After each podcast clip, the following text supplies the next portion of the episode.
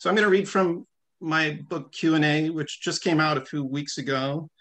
Um, and uh, this is a hard book to excerpt. I, I, spent a lot of time trying to figure out what to read from this. It's a hard book to set up too, because it jumps all over the place and there's multiple perspectives and there's multiple forms. And um, there's even a lot of shifting kind of typographical uh, features. So I'm going to do my best to set this up in a coherent way uh, with a quick word on some of the characters. And then also I have these sort of visual aids that might help as I go through the reading uh, to indicate some of the like page layout things, um, which of course can't really be conveyed just by reading aloud. So, uh, and I haven't timed this, but I've erred on the side of being too short rather than too long. Um, but the characters in this section will be uh, a guy named Kenyon St. Clair. He's one of the main characters. Uh, he's a young college professor in New York in the 1950s. He teaches at Columbia. And uh, he's also an aspiring novelist. He's the son of a very distinguished American family. His father is a Pulitzer Prize winning poet and a really highly esteemed professor at Columbia. Uh, so Kenyon is very much following in his father's footsteps and sort of caught in his father's shadow in many ways. Then there's another character called Sidney Winfield. Um, he's sort of a, a, working stiff from Queens. Um, and he and Kenyon both end up on the same um, TV game show, a quiz show in the 1950s. And this is based on an actual uh, chapter of American history, the quiz show scandals of the 1950s. Um, Kenyon's gotten wrapped up in this, um, and he's been put up against Sydney in a contest on TV. And Sydney at some point, has been compelled to to lose the um, the game to Kenyon in a in a rigged show.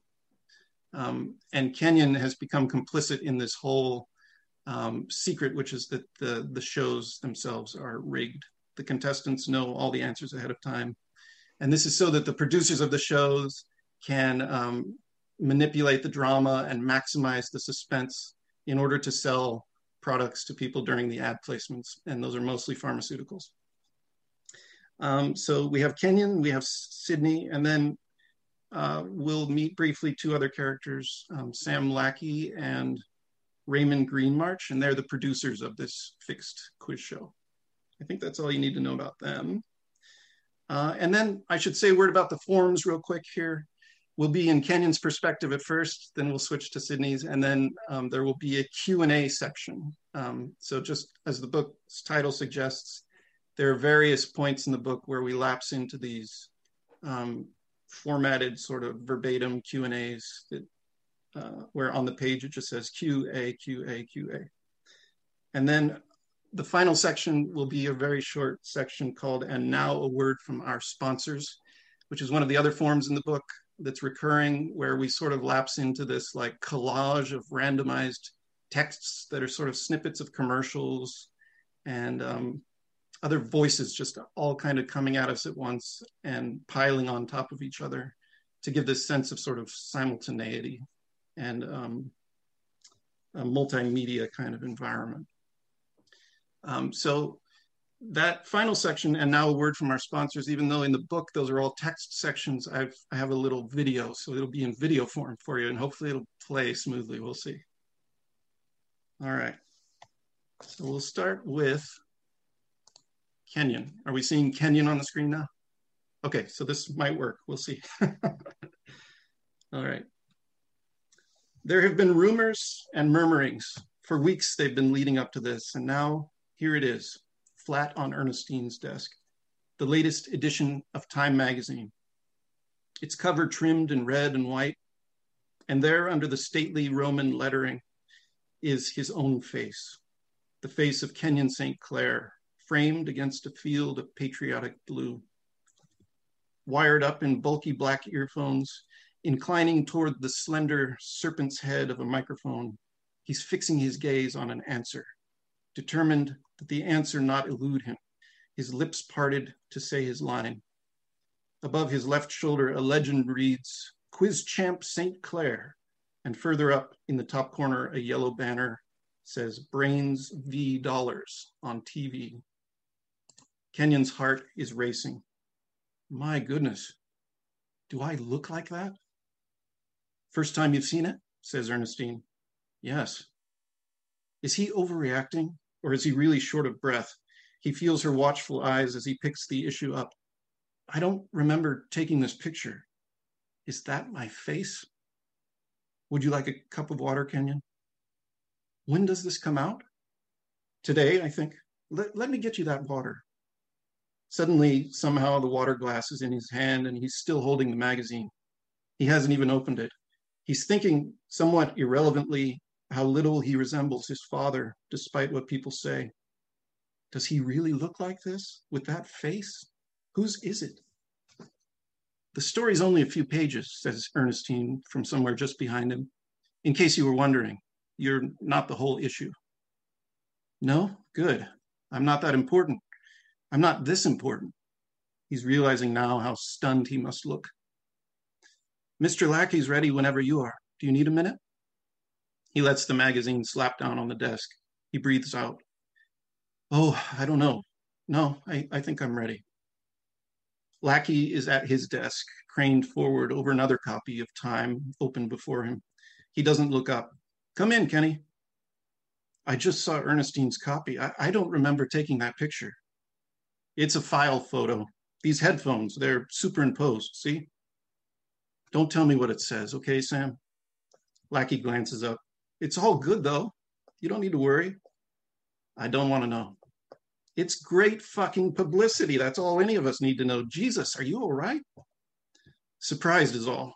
He's still holding the water glass. He keeps one hand underneath it, his fingers so slick with sweat.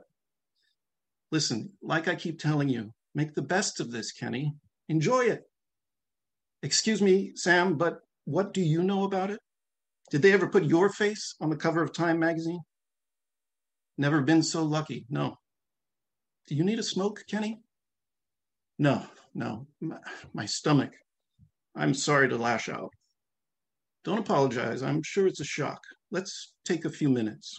Why don't we? Just a few minutes to, you know, catch our breath? Okay. Lackey folds the magazine, leans to drop it in a side drawer, and trundles the drawer home. Click. He lays his head back, clasps his hand over his stomach. Buddy, listen, this is the final lap, okay? This is it. One more show and you're done. Done with the isolation booth, photo shoots, these meetings. It's all behind you after that, okay? You've got your gig at NBC. You'll have your winnings, a new kind of life. Hmm? Yeah, says Kenyon, sipping from his glass. Yeah, I see that. And I realize I'm terribly lucky. I do. You just wonder, I wonder anyway, how much louder it all could get, how to turn the volume down. Maybe you need a getaway, Kenny. You know, once your run is over here, someplace nice, somewhere sunny, treat yourself. Kenyon unbuttons his coat, slips it over the chair back. You need some more water, says Lackey, before we start. They run through the cards, the point sequ- sequencing the mechanics of his loss to Mrs. Dearborn, and Kenyon feels better and better by the minute. The final lap, he tells himself. The final lap. Now, in the bustle of the streets, his own face confronts him at every newsstand. We, he won't dare try the subway, not today. To see himself multiplied, to be duplicated and propagated and carried in so many briefcases, under so many arms, the image itself is oppressively authoritative. Against all reason, the image renders the actual him, the only him, a simulacrum. The image is the truth, and all things conspire to take you out of yourself. In the gray mist, he turns up his collar, tugs his scarf snug, and bores forward down the sidewalk, moving fast, eyes kept low. He is jigged up and distracted. He's got a yearning this morning, a yearning as clear and sharp as any he's ever felt. What he yearns for is the old chaotic freedom of this city, the noise and restlessness, the stony indifference, the constant dangers, the lives in teeming masses all around. Until very recently, he was lost in all that. Always the caverns of Manhattan called up a special resourcefulness. You had to carry somewhere inside yourself an answer to the city's vast anonymity. You did it by striving, striving for something exact or for something vague and elusive, but striving all the same. But now, how different to know well beforehand everything that lies ahead. Sydney. May the 6th, and here he is at 667 Madison Avenue, waiting politely in the carpeted lobby outside Greenmarch's office while Greenmarch wraps up some other business. 10 minutes, 15, and not a sound yet from Greenmarch behind those doors, not so much as a sorry to keep you waiting, Sid, but I'll just be a few more minutes. Which Sidney being expected and all, having an appointment and all, it's not as if he's come barging in here. Well, it puts a bad taste in a fellow's mouth. How could it not? Denise, honey, could I have a glass of water? Sure, Mr. Winfield, says the secretary, stepping away from her typewriter to fetch it. And she brings it with a little paper napkin, but no comment, such as, he'll be with you very soon, I'm sure. No such thing, nothing at all. So he tells her again, says, I did make an appointment. I'm in his book for today. To this, she returns a small noise, hard to interpret, and sits herself down again. Sydney gulps half the glass full, lukewarm and tastes of galvanized piping. Some days he's dying. Sydney's sure of it, dying quick of some condition with hardly any symptoms at all. Started in the gut, that so called ulcer, which hasn't gotten worse, but not better either. And he's no hypochondriac. This is the stuff he's talked over to no end with the shrink. Worries like this, they'd sicken just anybody. Even the shrink said so. Would level most fellas, in fact. But now look at him getting started. Hey, don't start down that road. That road leads no place, and you know it. After all, it's not the worries that bring him back to this office. It's the simple fact of certain guarantees having been made, a man's pledge. Ray Greenmarch himself back in February saying, Come see me in May, Sid. It's not as if Sidney's here unannounced or uninvited or showing up just to gush out his worries. No, he's in the man's book, which when you're in the book, you deserve the respect. But now the office door bursts open. Sid, there you are. Have you been waiting awfully long? And Sidney's on his feet and pumping Greenmarch's hand, a cold and curiously soft hand. The padding of the palm gives way under your clasp, just sinks like a partly deflated balloon, and almost no grip at all in Ray's shake. Have they never shook hands before now? It's possible they haven't. It's just possible, which would explain an awful lot. It's been a frantic afternoon, Sid. This and that, he and she, them and us. But come in, come in, sit yourself down. I've got a few minutes before they rope me back again. The door clicks shut behind them. Greenmarch glides to his desk and sits. You must be finished with your studies, Sid. That's right, Ray. I figured you'd remember. Today, in fact. As of today, I'm graduated. Congratulations. How's your wife? Fine, fine. And you remember? I remember she's expecting. And when's the tyke arrive? Oh, uh, middle of September. That's swell, Sid. I'm sure you're both very happy on that note. We sure are, Ray. Good. Well, Sydney sits ready now, upright and listening, all ears. It ain't for him to broach the subject himself. It's May the 6th after all, and they both know damn well what brings him in. So he levels his eyes across the desk at Greenmarch, at Ray, and waits. Greenmarch runs a hand down his tie leans forward and plants his forearms across the desktop. Well, Sid, as I say, things have been frantic around here, and we may as well get down to business, shall we? Yep. Which is to say, Sid, that Mint and Greenmarch has only very recently brokered some deals with NBC. These were major growth opportunities for this office, you understand. Well, that's good news, Ray. That's great. Congratulations. You see, though, Sid, that the upshot in your particular case, I'm afraid, is an abstention of dealings with regard to quiz show and panel show programming. That's to say, I'm afraid that those opportunities we discussed prior, you and I, I'm afraid it's now out of my hands. Out of your hands. Mm, my hands are tied, in other words. The deal's off, you're telling me. Those particular properties, Sid, the panel and or quiz programs we discussed, they're no longer our property, you see. You sold the shows. We were given the chance to capitalize on these productions, and in the interest of growth, we no longer hold creative stake. Tell me in fucking English, Ray. Tell me what you did. Look, Sid, it's business, all right? There was a buyer. It's fucking monkey business, Ray. Why don't you tell me that? Sid, I, I can appreciate you're disappointed. But Sidney's on his feet already and moving, his back to Ray- Raymond Greenmarch, his hands already outstretched to fling open the office doors. And though Greenmarch back there at his desk is saying something to the effect of, I'd be more than happy to put you in touch with our liaison at the network. Already, Sidney's body is wheeling through the corridor, charging onto the elevator, dropping like a meteorite to the street. Already, the crush of the sidewalk surrounds him. Already, he's moving through the people, the people down here on the ground. And already, he knows those promise breakers upstairs are in for it. Those TV guys jerking their levers day and night, thinking they make the world go round one way or another, they're in for it.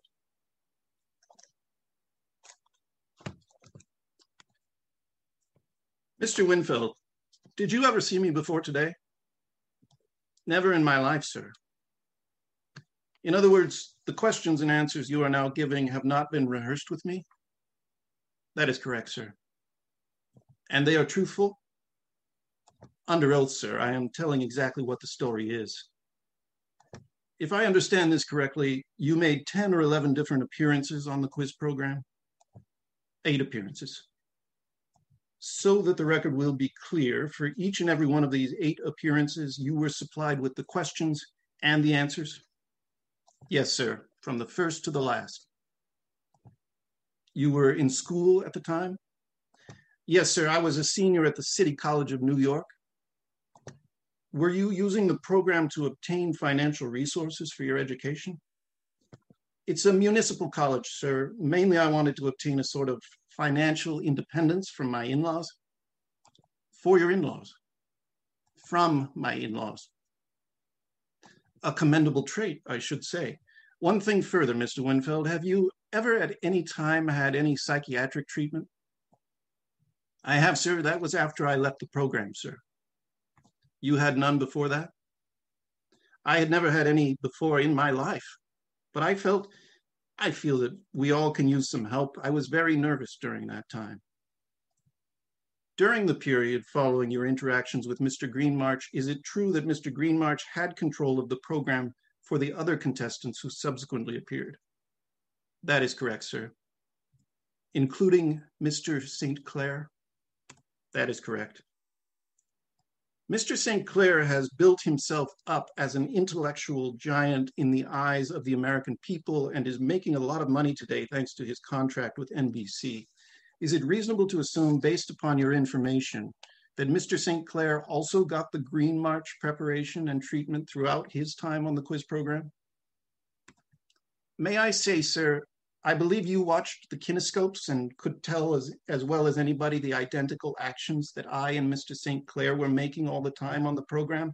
In other words, patting our brows and biting our lips, etc. In other words, sir, I would usually assume that two gentlemen under pressure do not have the exact same patterns when they are nervous. You would say then that Mr. St. Clair was also given the answers? That is, we may say that Mr. St. Clair is also, as you have referred to yourself previously in these hearings, a paid actor. I must leave it for the committee to decide, sir. I am just saying what I know to be factual. Mr. Winfield, as you will understand, the reason I point out Mr. St. Clair is because in the United States, we are concerned about education and salutary standards for our children. Here is a man revered for his presumable knowledge and intellectual capacity. I want to be sure that he is not perpetrating a fraud, you understand, on the American people and the students who look to him as a man with knowledge. I cannot make any accusations when in fact he may have been fixed. I can only speak to the facts as I know them to be, sir. Boys and girls, whoever has the magic red crayon, I want you to come on up to the magic window right now. That's right. I am frightened by the imbalance constant striving to reach the largest possible audience for everything. Golden Fluffo, the first all-new shortening in 40 years. No body politic is healthy until it begins to itch. I would like television to produce some itching pills, rather than this endless outpouring of tranquilizers. Richer looking, better tasting, more appetizing. Neither player inside the studios can hear anything until I turn the studios on with these switches. So I'll turn the studios on right now. The sponsor of an hour's television program is not merely buying the six minutes devoted to his commercial message. He is determining within broad limits the sum total of the impact of the entire hour. But let's hear what Mrs. Thelma Styra, Indiana State Fair baking champion, had to say about Fluffo. If he always, invariably, reaches for the largest possible audience, then this process of insulation, of escape from reality, will continue to be massively financed. I love Fluffo. It makes such a golden brown pie. We are currently wealthy, fat, comfortable, and complacent. Oh man, that, that's some apple pie. But unless we get up off our fat surpluses and recognize that television is being used to distract, delude, amuse, and insulate us, then television and those who finance it, those who look at it, those who work at it, may see a totally different picture. Too late. You're following right along with me, boys and girls? Just follow my finger. And this will be a very, very big surprise at the end. Thank you very much. Thank you, thank you. You're supposed to clap right there. Right there where you clap. Clap If we go on as we are, then history will take its revenge, and retribution will not limp in catching up with us. One, two, three, wingo!